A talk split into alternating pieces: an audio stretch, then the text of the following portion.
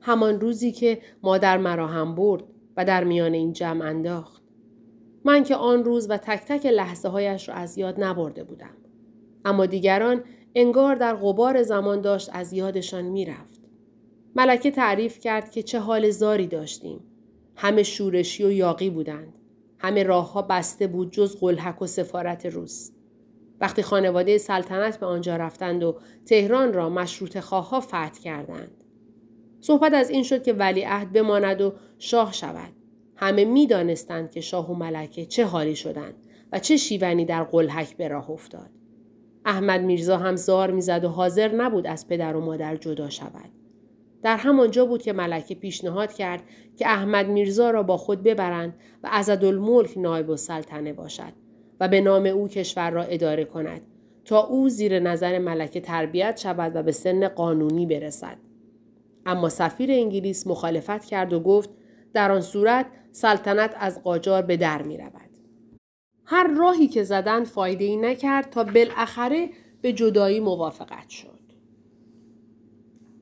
ملکه برای ما گفت که دل دوری از ولی را نداشتم. حاضر بودم تکه تکه شوم و او را از من نگیرند تا نایب السلطنه پدرم و مادرم آمدند و آنها راضیم کردند.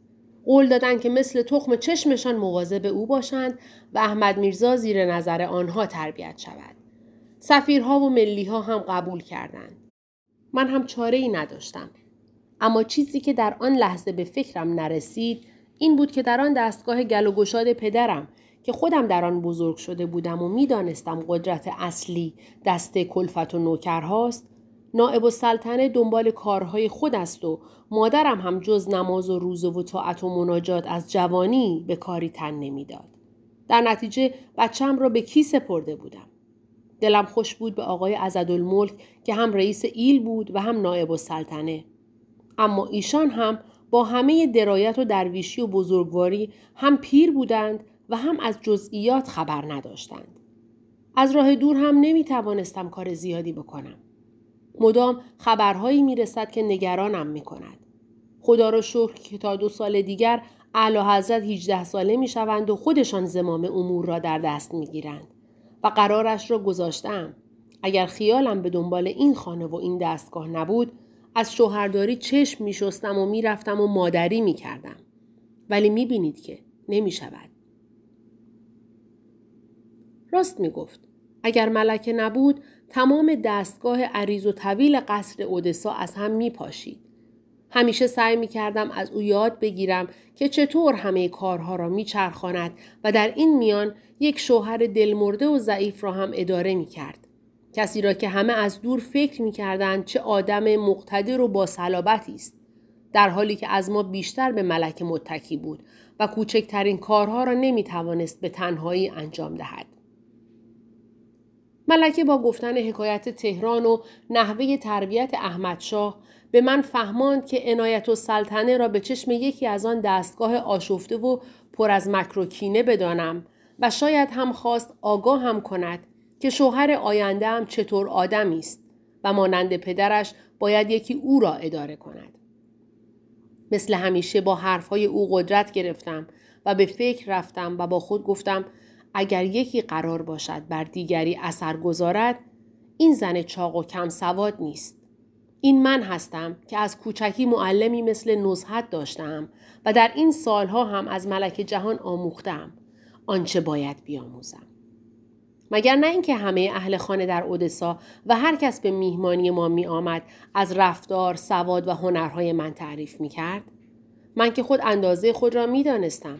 تازه قرار بود به جای آن کسی که همیشه داغدارش بودم یعنی نزحت هم زندگی کنم و با زندگی بجنگم.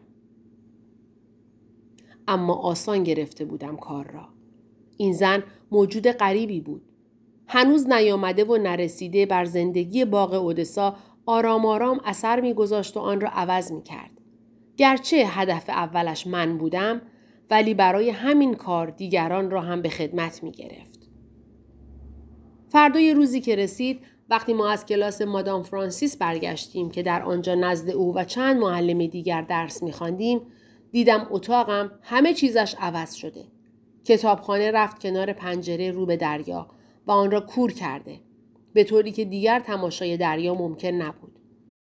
عکسی را که از شوهر آینده هم گرفته بودم و گوشهاش را برایم امضا کرد در قابی گذاشته بودم بالای سر بخاری در جایش نبود. در اشکاف را باز کردم لباسهایم نصف شده بود و وقتی صندوق مادر را در جایش ندیدم دیگر طاقتم تاق شد. دویدم و طلعت را که اتاقدار ساختمان ما بود صدا کردم. ولی همراه او عنایت و سلطنه هم رسید. انگار دستش هم به کمرش بود و فقط گفت فرمایش. رو به طلعت گفتم چه کسی گفت اتاق من؟ ولی جمله ام ناتمام ماند. گفت من. و چنان محکم گفت که انگار ده جمله هم در آن پنهان بود. نمی‌دانم چرا به لکنت افتادم. بعدا خیلی از دست خودم عصبانی شدم که در اولین برخورد این همه خودم را باختم. ولی چه کار می توانستم بکنم؟ برگشتم به اتاق. اما در نیمه راه پشیمان شدم و به سردی گفتم صندوقم را کجا گذاشتید؟ جواب را آماده داشت. پیش من است در اتاق من. آنقدر بر خودم مسلط بودم که جیغ نزنم، گریه نکنم و خشمم را نشان ندهم. می‌خواستم بروم که این بار خودش جواب سوال بعدی را داد. لباسهایی را که مناسب نبود دور ریختم. به جایش همین روزها لباس میدوزیم. پارچه آوردم. اولیا حضرت فرمودند که هفته آینده خیاط مال ماست و می آید برای همین کار. و داستان ما آغاز شد. آرامش و راحت از زندگی من دور شد. او دو شخصیت مختلف داشت. مانند بازیگران تئاتر فرنگی. شبها در حضور جمع آدم دیگری می‌شد و روزها با من یکی دیگر بود. همان شب همه در شاهنشین جمع شدیم. علاوه بر جمع ما و خانواده ملکه، ژنرال و طبیب روس با زنها و بچه هایشان هم بودند. در حقیقت میهمانی برای او بود که فقط ملکه آن هم گاهی دای خانم صدایش می‌کرد. وگرنه برای همه ما شد عنایت و سلطنه. حتی برای روزها که خیلی مشکل این کلمات را ادا می کردند. کوتاه مدتی بعد از جمع شدن اهل خانه چادر نازکی را که بر سر داشت روی دوشش انداخت. بعد هم به سرعت مانند زنهای روسی شد. با یک روسری شل. تا آن زمان در اودسا هیچ زنی در بیرون از خلوت اندرونی آن هم وقتی که شاه و مردهای غریبه بودند بدون چادر ظاهر نمی‌شد.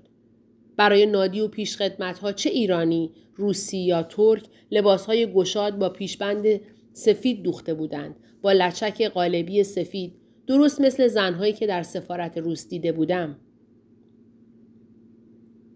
آن شب ماجرا وقتی شروع شد که یکی از کنیزها را فرستاد و دنبک کوچکی را آوردند که پیدا بود از تهران با خود آورده و بدون کسب اجازه از شاه فقط با اشاره به ملکه و تایید او شروع کرد به زدن و خواندن. کاری که در آن استاد بود. جز من و خدیجه که داشتیم خودمان را میخوردیم بقیه را به وجد آورده بود و چنان خودمانی دختر ژنرال روسی را بلند کرد به رقصیدن که انگار شبها و روزها با آنها بوده و در آن وسط شعرهایی می‌خواند که برایم یادآور روزهای حمام زنانه مادرم بود که همیشه من و نصحت را زودتر می شستند و بیرون می کردند و مادرم با دوروبری هایش تا عصر می ماندند و شنیده بودم که مروارید هنرنمایی می کرد و خانم سلطان روی تشت ضرب می گرفت. این ورنشا اون ورنشا تو باغشا این ور نیا اون ور نیا تو آبشا تو مگه حیا نداشتی ابروتو ور می داشتی خونم خراب کردی الهی خونت خراب شه. و حالا ولوله افتاده تو در تالار که عنایت و سلطنه بلند شد کلاه یاروزالسکی طبیب را که هیکل تنومندی داشت و همیشه عینک شاخی برگردنش آویزان بود برداشت و در حالی که زر را گرفته بود زیر بغلش ژنرال روسی را هدف گرفته بود و شعری به روسی می‌خواند که ژنرال و طبیب روسی را به حرکت درآورده بود. تا آنجا که می‌خواند پتلپورتت خراب شه آب نماهات سراب شه امپریال نداشتی سر به سرم میذاشتی پول طلا نداشتی تاقچه بالا میذاشتی. جماعت چنان گرم بودند که نفهمیدند کی من و خدیجه رفتیم. در باغ دوتا قراولی که همیشه کشیک می‌دادند داشتن شام میخوردند. من رفتم تا در اتاق خدیجه او را که از من هم عصبانی تر بود آرام کنم. قرارمان این بود که چیزی به ملکه نگوییم و عیش آنها را خراب نکنیم. بعد از سالها شادمانی و شور به جمع آرام و غمگین اودسا برگشته بود. چرا باید با قصه خودمان خرابش می‌کردیم؟ اما در روزهای بعد دیگر درد دل کردن من و خدیجه هم به آسانی ممکن نبود. گاهی در کلاس مادام با هم حرف می زدیم. خدیجه همیشه عصبانی از این بود که وقتی شکایت آن زن را به ملکه می‌برد پاسخ میشنود آدم باید بتواند با همه جور آدمی کنار بیاید اما انگار این زن مثل دیگران نبود همه کار ما را میپایید ولی کسی از کار او سر در نمی آورد. از جمله وقتهایی که به قسمت روزها می‌رفت و با خانم ژنرال تنها می کرد. البته این بخش از رفتار او از چشم ملکه پنهان نبود. هفته ای بعد از آمدنش باز هم بر سر صندوق من که می‌دانستم همه اجزای آن را گشته و از هرچه در آن بود خبر دارد حرفمان شد. تصمیم گرفته بودم قدرت خودم را به رخش بکشم. چون بعد از چند به گومگو بلند شدم و نادی را صدا کردم.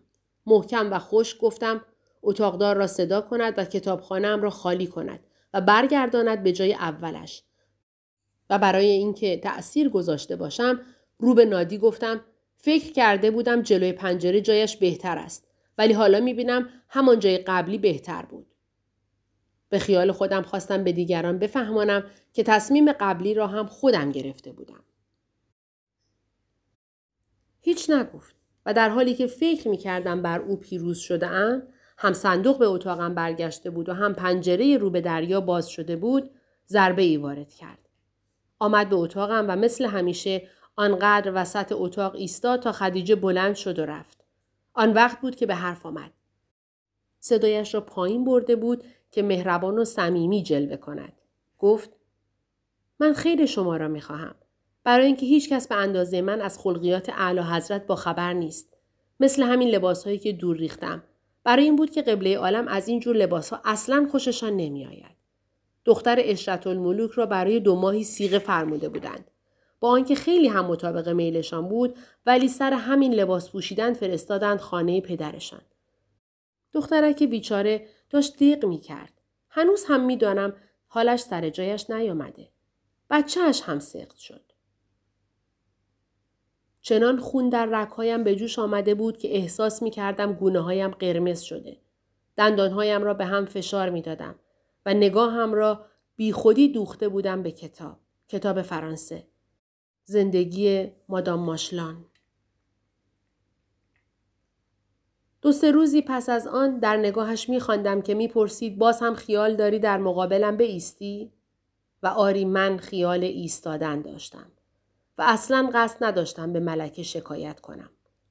در تمام لحظات در فکر بودم و نقشه می کشیدم که چطور در مبارزه ای که کرده بود شکستش بدهم. دنبال فرصت می گشتم و می دانستم که او هم به دنبال فرصت است.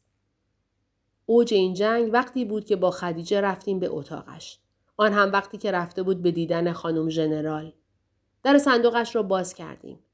انبوهی لباسهای زیر رنگ وارنگ. یک دسته کاغذ بغچه ای که در آن سبیل های مختلف و تکه پارچه هایی بود که می‌دانستیم برای وقتهایی است که تواش در می آورد. و تازه یک تپانچه ظریف هم بود که هر دوی ما ترسیدیم و فوراً به جایش گذاشتیم. در همه آن مدت وحشت داشتم. این بار اولی بود که چنین کاری می کردم و داشت از خودم بدم می آمد. چرا به این کار کشانده شده بودم؟ پس بی حوصله در صندوق را بستم.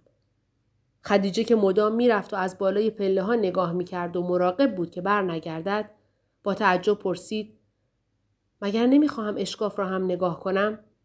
با چندش گفتم نه. اما خدیجه گوش نکرد و با کلید که می‌دانست کجا می‌گذارد در اشکافش را باز کرد.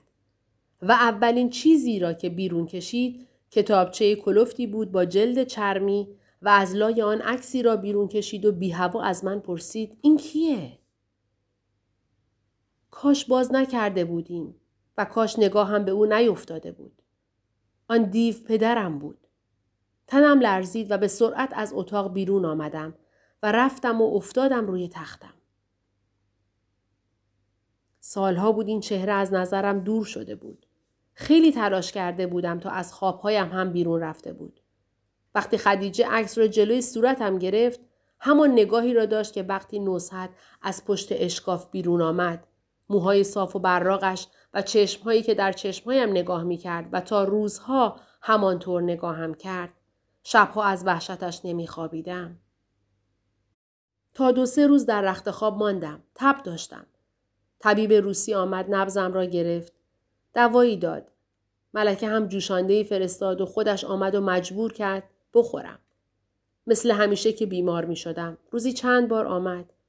هر بار آن زن هم ایستاده بود و نظر می‌داد. ابراز دلسوزی می کرد. هر حرفی که می‌زد برایم معنایی داشت.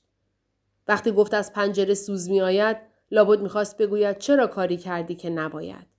وقتی آمد تا لباس تنم کند یکی از همین پیراهنهایی که تازه به دستور او دوخته بودند تنم کرد. لابد داشت می‌گفت حق نداری جز همینها را بپوشی. و تازه وقتی بعد از یک هفته از جا بلند شدم و گفتم که فردا به کلاس مادام فرانسیس خواهم رفت در حضور ملکه گفت و خطاب به او گفت بهتر از معلم روسی بیاید و در خانه زبان روسی یادم بدهد. گفتم روسی برای چه؟ فقط گفت لازم است. فرانسوی لازم نیست. به ملکه نگاه کردم. یعنی چرا این زن باید تعیین کند که چه درسی بخوانم؟ ملکه هم گوی همین را می‌پرسید با نگاهش ولی چیزی نگفت. من گفتم ولی من فرانسه خوب می‌دانم و دارم تاریخ و ادبیات فرانسه را می‌خوانم. و به کمی مسخره و تعنه گفتم تازه شروع کنم به خواندن روسی؟ سرد و خوش گفت بله. پاداش این تمرد را فردا گرفتم. وقتی که از کلاس برگشتیم و رفتم به اتاقم تا کتابهایم را بگذارم که دیدم عکس آن دیو را گذاشته بالای سربخاری. در همان قابی که عکس احمد شاه بود و برداشت و بعد هم گفت صلاح نمی بیند وقتی که هنوز هیچ خبری نشده آن عکس جلوی چشم همه بالای سربخاری باشد. خواستم جیغ بزنم و عکس دیو را از پنجره پرت کنم بیرون. ولی انگار نیرویم را تحلیل برده بود. انگار از او می ترسیدم. غاب را خواباندم که در چشمهایم نگاه نکند و از اتاق بیرون رفتم تا فکر کنم. چه نقشه های پلیدی از ذهنم میگذشت. خدایا من چقدر می توانستم بد باشم؟ گنجایش بد بودن آدمی چقدر است؟ چرا من به آن تپانچه فکر می کنم؟ چرا به حرف خدیجه گوش نکردم که در همان اول آمدنش از من خواست نظر کنیم که برود. مثلا بچهش مریض شود یا بهانه بگیرد. من گفتم از خدا بد نباید خواست. این را همیشه مادرم می‌گفت. راستی مادر چرا یادم ندادی که چطور بد باشم؟ بد جنسی کنم بی آنکه خودم را آزار بدهم. مگر نه اینکه این زن وقتی مرا زجر می‌داد از صورتش پیدا بود که لذت می‌برد؟ عکس را از پشت انداختم در کشو میز کوتاهی که در اتاقم بود. ولی فردایش دوباره روی سربخاری بود و مرا نگاه می کرد. پارش کردم. ریز ریز. و رفتم و ریختم تو گونی برگ خشکهای باغ. اما از روزهای بعد هر وقت نبودم قاب خالی را روی سربخاری می گذاشت. طوری که در اولین نگاه می دیدمش. انگار آن عکس را در قاب خالی حک کرده بود. زمستان رسیده بود و من شکست خورده بودم. هیچ لحظه ای از آن زن قافل نبودم. او چه خوب توانسته بود به زانویم درآورد. کافی بود در جمع در حضور ملکه و شاه و دیگران با شگردی استادانه رشته سخن را به جایی بکشد که اسم پدرم را بیاورد و قشقش بخندد. خان یک مرد واقعی است. شاهزاده واقعی. مرد. خوش به حال خانم که چنین پدری دارد. اصلا برایش مهم نبود که هر بار ملکه چهره در هم می‌کشد و نشان می‌داد که از این حرف راضی نیست. اما شاه چرا؟ یعنی اینقدر ساده و بیتفکر بود که به یاد نمی آورد؟ مگر خودش وقتی سوار کشتی می شدیم مرا پنهان نکرد که به دست آن دیو نیفتم؟ مگر نفرتی را که ملکه از آن حیوان داشت به او منتقل نشده بود؟ مگر ملکه دهها بار جلوی او نگفت مادر بیچارت؟ مادرم که خواهر خودش هم بود چرا بیچاره شد؟ آیا مسائل قدرت و سلطنت اینقدر تمام وجود این مرد را در خود گرفته بود که حتی برای لحظه ای خواهرش را به یاد نیاورد؟ با دست شکسته و چشمان کبود در حیات سفارت روز؟ پس چطور است که گاهی در دام این زن میافتد و از خان تعریف می کند؟ ولی اینها مهم نبود. این زن این زن چرا با من چنین می کرد؟ آیا گناه هم فقط این بود که از او تمکین نمی کردم؟ عید گذشت. تمام نوروز را جشن گرفت. میهمان هم داشتیم. همه سرگرم او بودند و هنرنمایی هایش. نزدیک هفت ماه بود که او را تحمل می کردم و رمقی در من نمانده بود. آخر شب ساعتی قبل از تحویل سال نو جمله گفت که میفهماند از همه چیز خبر دارد. نه از همه چیز. شاید بیش از آن.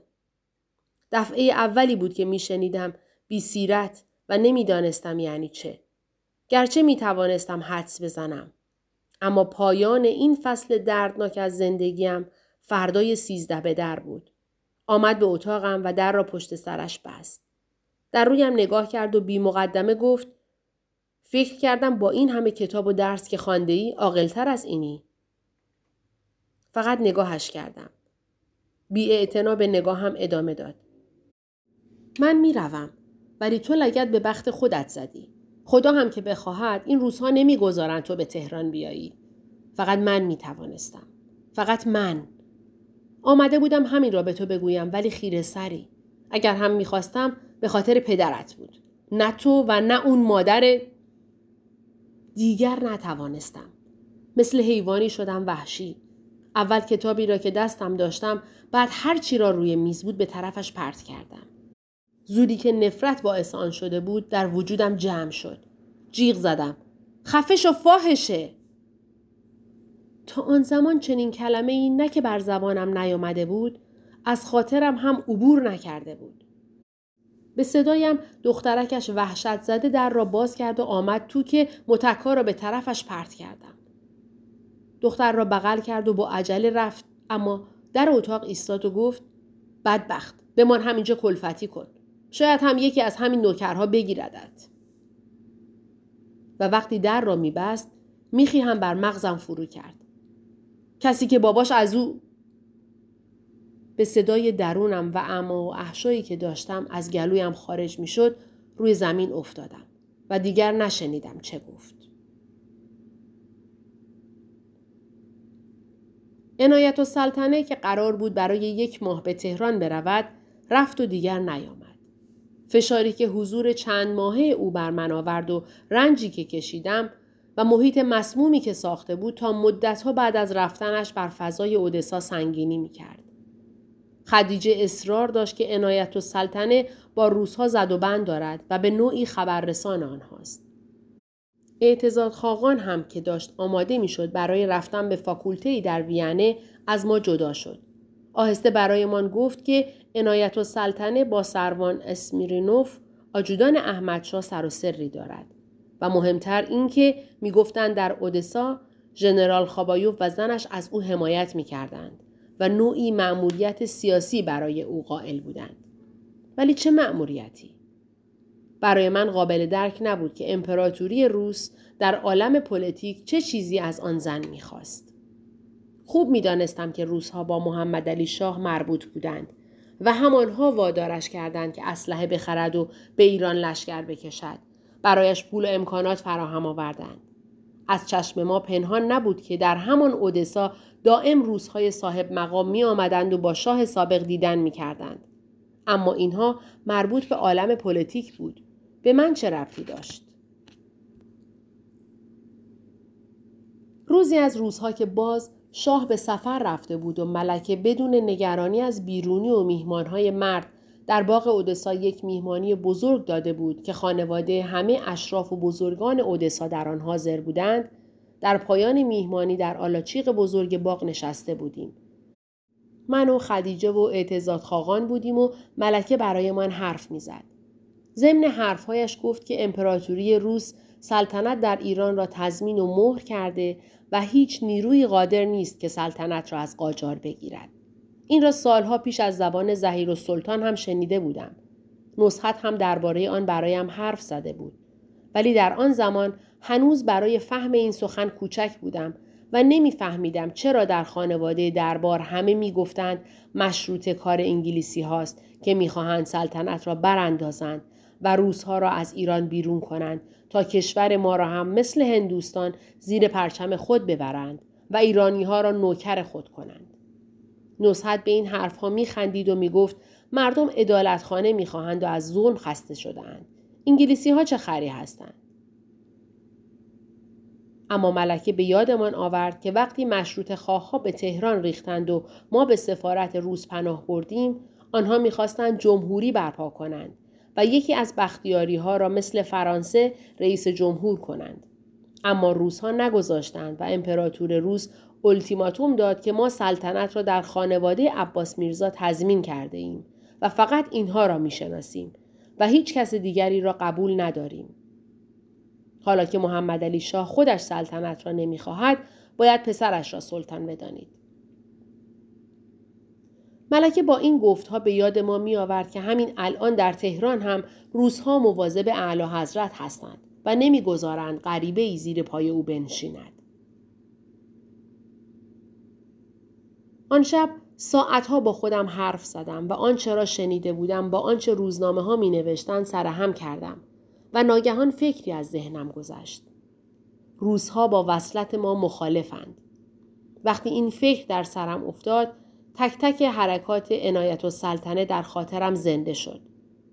وقتی می گفت فرانسه نخوانم وقتی اصرار داشت که باید روسی یاد بگیرم یادم افتاد چقدر با ژنرال و خانوادهش گرم می گرفت و همینطور با طبیب و دخترهایش. وقتی در همان روز اول سر صندوق من رفت و همه چیز را زیر و رو کرد و نامه ها و عکس هایم را به اتاق خود برد. در میان فکرها به یادم آمد که پدرم آن دیو هم با سفارت روس و اعضای آن چقدر رفت و آمد داشت و همیشه از آنها تعریف می کرد و از انگلیسی ها بیزار بود. او هم مشروط چیها و طرفداران قانون و ادالتخانه را نوکرهای انگلیس صدا می کرد و آن شب که به نصحت پرخاش کرد. با این خیال پرده های مختلف از برابرم میگذشت و همه معنا پیدا می کرد. با خودم می گفتم ملک جهان در این میان چه نقشی دارد.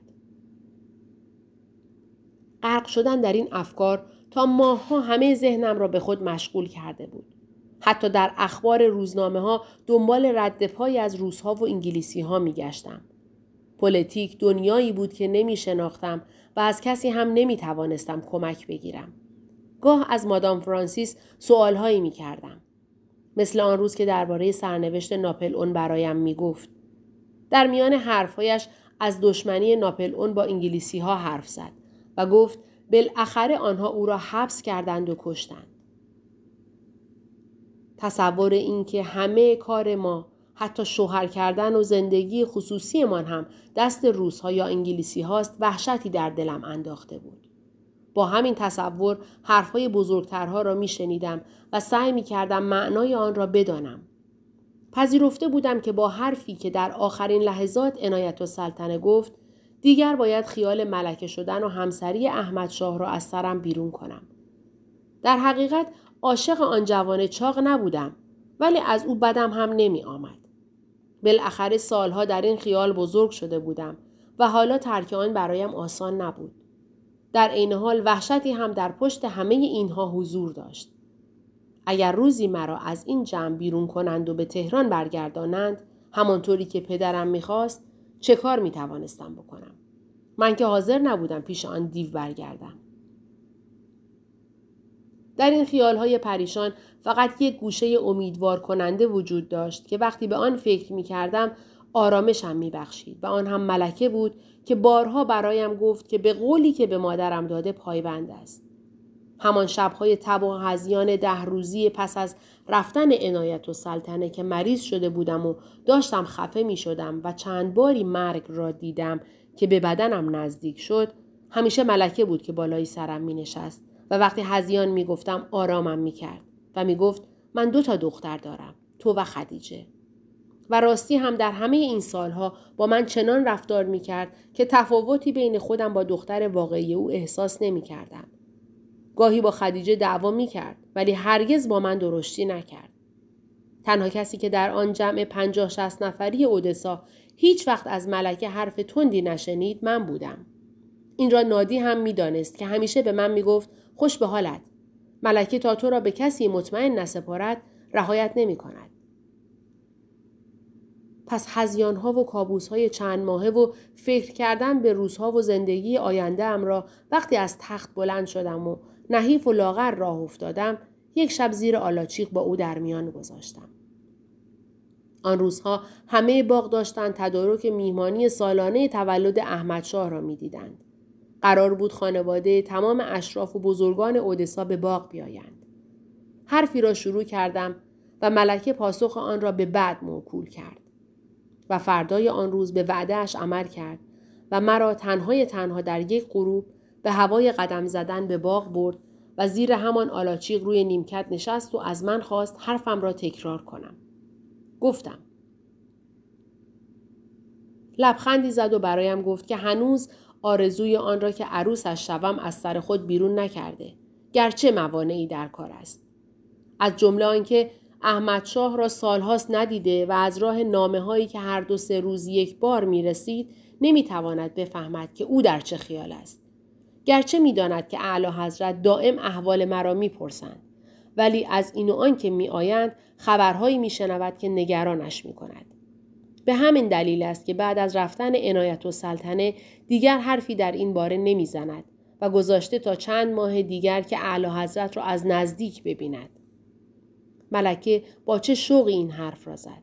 انگار حاضر بود همه چیز را بدهد و این ملاقات زودتر اتفاق بیفتد.